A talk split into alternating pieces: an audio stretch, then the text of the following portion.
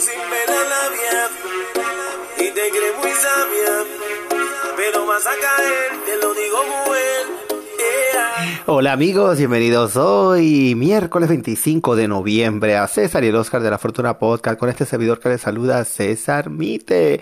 Y bueno, hoy miércoles, mitad de la semana, les voy a contar que la aplicación La Música de Spanish Broadcasting System, ¿verdad? Presenta la música live, una serie de conciertos virtuales completamente gratis con tus artistas preferidos. La música live esta semana tiene a uno de los máximos exponentes de la música urbana, Nicky Jam, en un concierto virtual vía la aplicación La Música y en el YouTube del artista. La cita es este domingo 29, anótelo, domingo 29 a las 8 pm.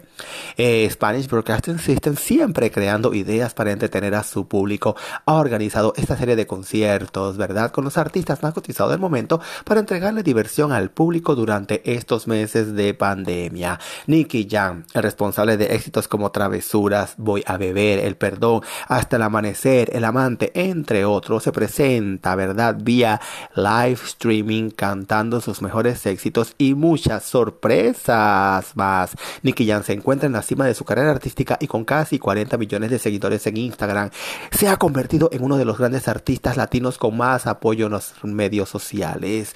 Spanish Broadcasting System Entertainment, líder en entretenimiento, creó la música live para poder ofrecerle al público música en vivo durante la pandemia, ya que los eventos presenciales están pausados hasta nuevo aviso. No te pierdas este domingo 29, recuerda Nicky Jam y a través también del canal de YouTube de Nicky Jam. Y amigos, también hablando de conciertos virtuales, el viernes 27, viernes 27 a las 6 pm Bon Jovi va a hacer el release, ¿verdad? Por primera vez desde Nashville, Tennessee de su CD 2020. Amigos, no se lo pueden perder porque el CD está espectacular. Como ustedes saben, yo tengo mi copia y tengo mi póster autografiado por el mismo Bon Jovi. Así que recuerden, dos citas importantes. Viernes 27 a las 6 pm con Bon Jovi y el domingo 29 a las 8 pm con Nicky Jan. Nos vamos a una breve pausa comercial de Anchor y volvemos con más aquí en César y el Oscar de la Fortuna Podcast. Tranquila, déjate llevar. Dime si conmigo quieras hacer travesura. Que se ha vuelto una locura. Y continuamos amigos aquí en César y el Oscar de la Fortuna Podcast. Y bueno, ay, es un poco triste decirlo, pero lastimosamente Maradona ganó el día de hoy su último partido. El fallecimiento del ídolo argentino supone su desaparición física, pero consolida el mito que ya era. Además, la histórica disputa con Pelé o más reciente con Messi sobre quién es el mejor futbolista de todos los tiempos se salvó a favor del Pelusa, al menos por un tiempo. Argentina entró en shock hace un par de minutos atrás, bueno, porque trascendió la noticia de que el, futbolista había fallecido de un infarto a los 60 años.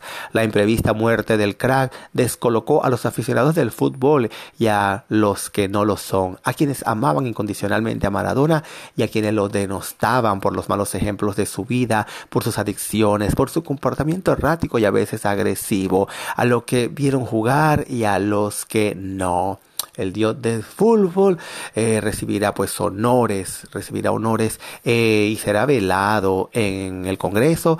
Eh, la capilla ardiente de Maradona será instalada en la Casa Rosada, donde el último velatorio, ¿verdad?, tuvo lugar en el 2010 cuando falleció el expresidente Néstor Kirchner, elevado también a la categoría de mito por un sector del peronismo. El cuerpo de Diego será sometido pues a últimas horas a una autopsia en su morgue en San Fernando, al norte de Buenos Aires. Y poco antes de que el cadáver, ¿verdad?, escoltado por la policía, abandonara su casa, la fiscalía confirmó que el cuerpo no presentaba signos de violencia, tratando de despejar la entrada de cualquier especulación. El resultado preliminar de la autopsia indicó que sufrió una insuficiencia cardíaca aguda. Es un paciente con un miocardiopatía dilatada e insuficiencia cardíaca congestiva crónica que generó edema agudo de pulmón. Bueno, como les digo, algunos detalles que han ido trascendiendo revelan cómo fueron las últimas horas del Pelusa. Se levantó temprano y desayunó pero dijo que no se encontraba bien y se encerró en su cuarto eh, de la casa de la urbanización privada San Andrés de Tigre, que había alquilado apenas hace dos semanas. Con el exfutbolista estaba un sobrino que ejercía como cuidador permanente y una enfermera de guardia. A esa hora tocaba además la visita de un equipo psiquiátrico que trataba a Maradona de un síndrome de abstinencia. Llegaron a juntarse siete personas dentro de la casa, incluido un médico vecino y el primer equipo sanitario que llegó eh, en una de las tres ambulancias que arribaron hasta el barrio privado. El actual entrenador del gimnasia y esgrima de La Plata habría sido trasladado a una urbanización de Tigre, localidad de las afueras de Buenos Aires, para que estuviera más cerca de la casa de su hija Gianina. Tras ser dado de alta de la neurocirugía a que fue sometido, ¿verdad?, de urgencia el 13 de noviembre por un hematoma subdural crónico. El 10 había superado con éxito la operación, pero los facultativos explicaron que sufría síndrome de abstinencia, que su antiguo medio de cabecera, médico de cabecera, Alfredo Cae, mm, tras visitarlo vinculó el consumo excesivo de alcohol, lo cual también pudo provocar el tipo de derrame por el que fue intervenido.